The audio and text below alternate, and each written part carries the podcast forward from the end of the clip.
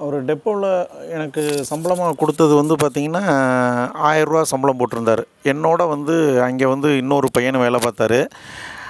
அவர் பேர் கண்ணதாசன். அவர் வந்து ஒரு பெரிய ஆச்சரியம் என்ன அப்படின்னா எங்களுடைய தொகுதி காரைக்குடி தொகுதியில் வந்து எம்ஜிஆர் முதல் முறையாக தேர்தலில் போட்டியிட்ட போது ஆயிரத்தி தொள்ளாயிரத்தி எழுபத்தி ஏழுன்னு நினைக்கிறேன். அந்த நேரத்தில் வந்து எங்கள் தொகுதி சார்பாக வந்து போ காளியப்பன் அப்படின்னு சொல்லிட்டு ஒருத்தர் போட்டியிட்டார். அவருடைய நெருங்கிய உண உறவினர் அந்த பையன். கல்லூரி சரியாக போகாமல் ஆட்டம் போட்டு அங்கங்கே சுற்றி கடைசியில் வந்து செட்டியார்ட்ட வந்து வேலை பார்த்துக்கிட்டு இருந்தாப்புல என்னை பார்த்தோன்னே அவன் அந்த பையனுக்கு அடையாளம் தெரிஞ்சிருச்சு. என்னை விட மூத்தவர் அதாவது என்னுடைய மூத்த அண்ணனுக்கு uh, கிளாஸ்மேட்டு அப்படிங்கிற மாதிரி அறிமுகமானார். எனக்கு ஒன்றும் பெருசாக தெரியலை. நமக்கு கொடுத்த வேலையை நம்ம பண்ணணும் அப்படிங்கிற மாதிரி நான் எப்போதும் வேலை பார்த்துக்கிட்டு இருந்தேன். பட்டு எனக்கு சம்பளம் கொடுக்கும்போது பிரச்சனை உருவானுச்சு. என்ன காரணம்னா அந்த அந்த கண்ணதாசன்கிறவன் வந்து எனக்கு முன்னாடி அவர் வந்து ஒரு அஞ்சு வருஷமாக வேலை பார்த்துட்டு இருப்பார் போல் தெரியுது. அவருக்கு சம்பளமே அந்த காலகட்டத்தில் வந்து அறநூறுவா எழுநூறுவா கொடுத்துக்கிட்டு இருந்தார். எனக்கு முத மாதமே ஆயரூவா சம்பளம் கொடுத்தோன்னே அவர் வெறி ஆயிட்டார். அப்புறம் என்னோட சண்டை போட்டார். அப்புறம் முதலாளியோட சண்டை போட்டார். அப்புறம் டே உனக்கு அறநூறுவாய்ங்கிறது சும்மா செலவுக்குடா உனக்கு நான் கொடுக்க வேண்டிய அமௌண்ட்டெல்லாம் வேறு தொகை தனியாக வச்சுருக்கிறேன்டா அப்படின்னு சொல்லிட்டு செட்டியார் சொன்னார். சொன்ன பிறகு அவன் ஆஃப் ஆகிட்டாப்புல அதுக்கப்புறம் நானும் கேட்டேன் அண்ணே என்னண்ணே என்னோட நான் சின்ன பையன் என்னோட போய் சண்டை போடுறீங்க. நான் உங்களை நம்பி தானே வந்திருக்கிறேன். எங்கள் அண்ணனுடைய கிளாஸ்மேட் வேறு சொல்கிறீங்க நீங்கள் தானே எனக்கு நல்லது கெட்டதெல்லாம் சொல்லிக் கொடுக்குறோன்னு சொல்லிட்டு டபால்னு அவர்கிட்ட பணிஞ்சு போனதுனால அவருக்கு ரொம்ப பிடிச்சி போச்சு. ஏன்னா அவர் எப்போதுமே இந்த டாம்பீகமாக கம்பீரமாக சுயபெருமையாக கதை அளந்து விட்டுக்கிட்டே இருப்பார். நானும் கொட்டிக்கிட்டே இருக்கிறது. பத்து கல்வி அறிவோ அல்லது ஒரு என்ன சொல்கிறது நல்ல ஒரு தெளிவான தெளிந்த சிந்தனையோ அந்த மாதிரிலாம் அந்த கேட்டகரியே இல்லை. அவர் அடிதடி வெட்டுக்குத்து அந்த மாதிரி கேட்டகரியிலே இருந்து வந்ததுனால அதே தன்மையில் தான் இங்கே இருந்தார். அவர் தொழிலும் கற்றுக்கல ஒன்றும் கற்றுக்கல அவர் செட்டியார் வீட்டில் வந்து எடுபிடி வேலை மாதிரி தான் பண்ணிக்கிட்டு இருந்தார். என்னோட ஒரு அஞ்சாறு வயசு கூட இருந்தாலுமே அவர் அந்த லெவலில் தான் இருந்தார். அப்போ எனக்கு என்னன்னா அங்கே டெப்போவில் வந்து வீடு பின்னாடி இருந்துச்சு. அதாவது ஆஃபீஸு நூல் டிப்போவோட ஆஃபீஸில் மேல் மாடியில் செட்டியார் இருந்தார். கீழே வந்து நாங்கள் இருந்தோம். பின்னாடி வந்து ஒரு டாய்லெட் பாத்ரூமும் படுக்கிறதுக்கு ஒரு ஹாலு ஒரு சமைக்கிற ரூமு அவர் கண்ணதாசன் வந்து அசைவ உணவுலாம் நல்லா சமைப்பார். ப்ளஸ் எனக்கு அங்கே சமைக்கிற பழக்கம் அதுக்கப்புறம் அங்கே போய் தான் நான் கற்றுக்கிட்டேன் அப்புறம் ஒரு மாதம் முழுக்க ரெண்டு பேரும் சமைக்கிறதுக்கு உண்டான ஜாமான் ஜெட்லாம் வாங்கி முடிச்சு பார்த்தோம்னா முந்நூற்றம்பது ரூபா முந்நூற்றி அறுபது ரூபா தான் ரெண்டு பேருக்குமே செலவானுச்சு. கடைசியில் வந்து என்னுடைய பங்காக வந்து அதில் பாதி வந்து நூற்றம்பது ரூபா நூற்றி இருபது ரூபா வரும். நல்லா ஞாபகத்தில் வச்சுங்க ஆயிரரூவா சம்பளம் வாங்குகிறேன் எனக்கு மொத்த செலவே நூற்றம்பது ரூபா தான். மீதி எட்நூற்றம்பது ரூபா என் கையில் இருக்குது. அந்த எட்நூற்றம்பது ரூபாய் என்ன பண்ணணும் பண்ணணும்னே எனக்கே தெரியலை. என்னடா இந்த பணத்தை வச்சுக்கிட்டு நம்ம என்னடா பண்ண போகிறோம் அப்படிங்கிற மாதிரி தான் எனக்கு தோணுச்சு. பட்டு கூட இருந்தவர் வந்து குணாதிசயம் நல்ல குணாதிசயம் இல்லை. ஏன்னா பணத்தை தூக்கிட்டு போகக்கூடிய குணாதிசயம் அந்த மனுஷனுக்கு. அதையும் மேலே செட்டியாரே சொல்லியிருந்தார். அவனை நம்பி பணம்லாம் வெளியில் எங்கேயும் வச்சிடாத. கடைசியில் தொலைஞ்சு போச்சுன்னு என்கிட்ட வந்து சொன்னீங்கன்னா தோலை உரிச்சிருவேன். அங்கே ஊர்லேருந்து உன்னை பற்றி சொல்லி தான் அனுப்பிச்சிருக்காங்க. அங்கே போட்டு ஆட்டம்லாம் இங்கே ஆட போடக்கூடாது. நீ நல்ல புத்திசாலின்னு எங்களுக்கு நல்லா தெரியுது. இந்த ஒரு மாதத்துலேயே பார்த்துட்டேன். அதனால் கொஞ்சமாவது முன்னேறணும் அப்படி ஏதாவது கற்றுக்கணுங்கிற லெவலில் இரு அப்படிங்கிற மாதிரி சொல்லிக்கிட்டு இருந்தார். அப்புறம் இயல்பாக போய்கிட்டே இருந்துச்சு. பணம் மட்டும் எப்போதுமே அந்த பேக்குக்குள்ளே உள்ளுக்குள்ளே ஒழிச்சு வச்சுக்குவேன். அந்த ஒவ்வொரு மாதம் மிச்சமாகிற பணத்தை. ஏன்னா அந்த பணத்தை எதுக்காவது பயன்படுத்தலாம் அப்படிங்கிற மாதிரி தான் நினச்சி வச்சுருந்தேன். இந்த சமயத்தில் அங்கே வந்து பழனியப்பன் அப்படிங்கிறவர் என்னை அந்த மில்லுக்கு வந்து ஆஃபீஸோட மில்லு டெப்போக்கு வர்றவர் என்னை தொடர்ந்து கவனிச்சுக்கிட்டே வந்தார். கவனிச்சுக்கிட்டு வரும்போதே வந்து பார்த்திங்கன்னா என்னுடைய வேகம் துடிப்பு பேச்சு என்னுடைய புத்திசாலித்தனம்னு என்னென்னமோ பட்டியல் போட்டு ஒரு நாள் தனியாக கூப்பிட்டு அங்கே குடோனில் இருக்கும்போது நீங்கள் இங்கே இருக்காதீங்க. நான் உங்களை எக்ஸ்போர்ட் கம்பெனி தான் அடுத்த கட்ட வளர்ச்சிக்கு உதவியாக இருக்கும். நீங்கள் அங்கே போனீங்கன்னா நல்லாயிருக்கும் நீங்கள் என்ன நினைக்கிறீங்க? அப்படின்னு கேட்டார். எக்ஸ்போர்ட் கம்பெனினா என்ன அப்படின்னு கேட்டேன். அவருக்கு சிரித்தார் நான் உங்களுக்கு சொல்கிறேன் நீங்கள் அதை பற்றி தெளிவாக தெரிஞ்சுக்கிறதுக்கு இப்போ என்ன சொன்னாலும் உங்களுக்கு புரியாது.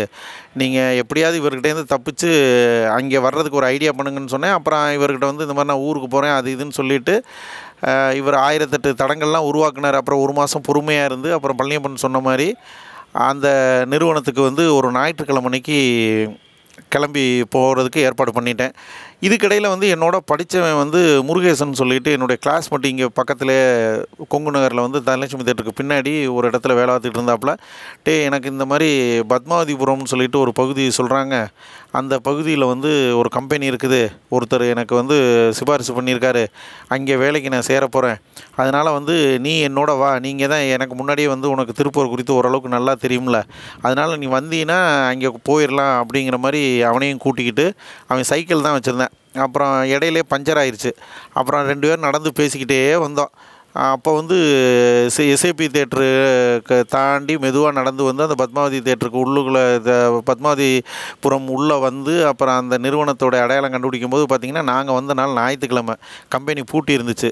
ஹவுஸ் ஓனர் மட்டும்தான் இருந்தார். ஆமாம் நீங்கள் பழனியப்பன் சொன்னாலா குமார் வந்து உங்களை சொன்னார் இருந்தாங்க சாவி அப்படின்னு சொல்லிட்டு கொடுத்துட்டு உள்ளுக்குள்ளே தங்கிக்கங்க. சாப்பாடு வேணும்னா பக்கத்தில் போய் ஹோட்டலில் சாப்பிட்டுக்குங்க. நாளைக்கு தான் கம்பெனி திறப்பாங்க. நீங்கள் அதனால் உள்ளே போய் ரெஸ்ட் எடுத்துக்கங்க அப்படிங்கிற மாதிரி சொன்னார். அப்புறம் முருகேசனை விட்டுட்டு போயிட்டாப்புல. உள்ளே போய் பார்த்தோம்னா வெறும் பனியன் துணியும் வேஸ்ட்டு துணியும் அள்ளி போட்டு குமிச்சு வச்சுருந்தாங்க. இதில் எங்கே போய் படுக்கிறது?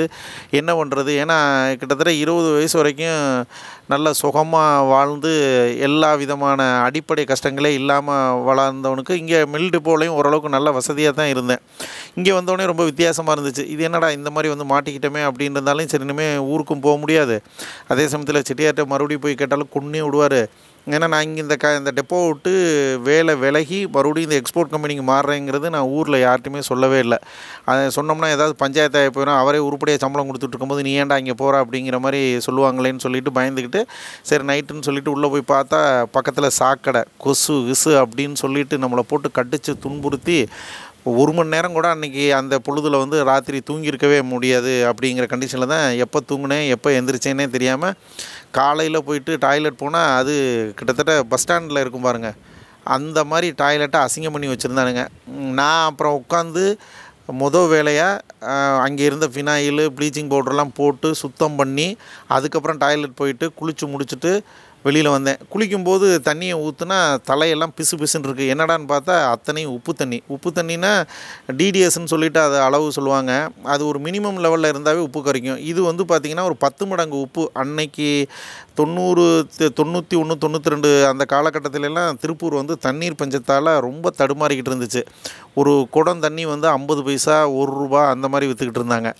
இந்த தண்ணி வந்து நம்ம பயன்படுத்தும் போதே ஹவுஸ் ஓனரோ பக்கத்தில் இருக்கிறவங்களோ கண்காணிச்சுக்கிட்டே இருப்பாங்க. ஒரு அதிகமான தண்ணி குட குட குடன்னு தலையில் ஊற்றி குளித்தோம் அப்படின்னா வெளியிலேருந்து செத்த வரும். தம்பி தண்ணியை பார்த்து குடிங்க. அவங்க இந்த கொங்கு மொழியில் பேசுவாங்க. இதனால் குளிக்கிறதே ஒரு பாவமான செயல் மாதிரி பயந்து பயந்து குளித்து முடிச்சுட்டு வெளியில் வந்தால் தலை முடி பூரா நட்ட குத்தலாக நிற்கிது என்ன காரணம்னா அந்த உப்பு தண்ணியில் குளிச்சுட்டு வந்தோடனே நமக்கு வந்து அது படியவும் இல்லை. எனக்கு நல்ல அடர்த்தியான முடி நல்லா செக்கச்சவேன்னு அந்த காலகட்டத்தில் இருந்தேன். அப்புறம் வெளியில் வந்து குளித்து முடிச்சுட்டு அரைக்குறையாக துவட்டிட்டு பக்கத்தில் ஹோட்டல் எங்கே போகிறதுனே தெரியலை. அதுக்குள்ளே எட்டு எட்டு மணிக்கெலாம் தொழிலாளர்கள் பூரா உள்ளே வர ஆரம்பிச்சிட்டாங்க. நான் இருந்த பேண்ட் ஷர்ட்டை மாட்டிட்டு முன்னாடி வந்து நின்றுட்டு இருந்தேன். முதலாளியும் வரல ஒன்றும் வரல. அப்புறம் கடைசியில் ஒவ்வொரு ஆளாக என்னை மேலே பார்த்துக்கிட்டு உள்ளுக்குள்ளே கம்பெனிக்குள்ளே போய்கிட்டே இருந்தாங்க. அப்புறம் ஒரு பத்து மணி போல் முதலாளி வந்தார். நீங்கள் தான் பழனியப்பன் அனுப்பிச்ச ஆளா? அப்படிங்கிற மாதிரி கேட்டார். ஆமாங்க அப்படின்னு சொன்னேன். சரி உள்ளே போய் வேலையை பாருங்க அப்படின்னாரு. என்ன வேலை பார்க்கணும்? எந்த டிபார்ட்மெண்ட் வேலை? அதெல்லாம் எதுவும் தெரியலை. உள்ளுக்குள்ளே மிஷினில் வரிசையாக பொம்பளை பிள்ளைகளும் பசங்களும் உட்காந்து தச்சுக்கிட்டு இருந்தாங்க. எனக்கு ஒன்றுமே புரியலை. என்னடா பனியன் கம்பெனிங்கிறானுங்க எதையோ போட்டு தைக்கிறானுங்க உள்ளுக்குள்ளே இப்படி இருக்கிறாங்களே இதில் என்ன கற்றுக்க முடியும் தெரியாதனமாக இங்கே உள்ளே வந்து மாட்டிக்கிட்டோமா அப்படின்னு யோசிச்சுக்கிட்டே இருந்தேன். அப்புறம் வந்து பார்த்திங்கன்னா அந்த காலகட்டத்தில் வந்து குழந்தை தொழிலாளர்கள் ரொம்ப அதிகம். இன்றைக்கி வந்து பதினெட்டு வயசுக்கு கீழே இருக்க யாரையுமே வேலைக்கு சேர்த்துக்க முடியாதுன்னு சொல்கிறாங்க பார்த்திங்களா ஆனால் அந்த காலகட்டத்தில் வந்து பார்த்திங்கன்னா ஆறாவது படிக்கிற பசங்கள்லாம் உள்ளுக்குள்ளே வேலை பார்த்துக்கிட்டு இருந்தாங்க. இது என்ன பண்ணுறது ஏது பண்ணுறதுனே தெரியல. கிட்டத்தட்ட அன்னைக்கு பகல் முழுக்க அவங்களோட வேலை பார்த்துட்டு இடையில யாரோ சொன்னாங்கன்னு சொல்லி பக்கத்து ஹோட்டலில் போய் தின்று அது வெளியில் வரும்போதே வாமிட் எடுத்து கிட்டத்தட்ட வந்து நைட்டு ஏழு எட்டு மணி ஆகும்போதெல்லாம் சோர்ந்து போய் கீழே விழுந்துருவோமோங்கிற பயத்தில் அவங்க கொடுத்த வேலையை பார்த்துக்கிட்டு இருந்தேன். அப்புறம் எ- எப்போதுமே இங்கே ஷிஃப்ட்டு வந்து எட்டரை மணிக்கு முடியும். காலையில் வந்து எட்டரை மணிக்கு ஆரம்பிக்கும் நைட்டு எட்டரை மணிக்கு முடியும். ஒன்றரை ஷிஃப்ட்டும்பாங்க பன்னிரெண்டு மணி நேரம் வேலை பார்க்குற நேரத்தை வந்து ஒன்றரை ஷிஃப்ட்டுன்னு சொல்லுவாங்க. அப்போ தான் வந்து திடீர்னு ஒருத்தர் வந்து சொன்னார் இன்றைக்கி நைட் ஷிஃப்ட் இருக்குது நீங்கள் தான் பார்த்துக்கிறீங்கன்னு சொன்னார். அது குறித்து நம்ம அடுத்த பதிவில் பேசுவோம்.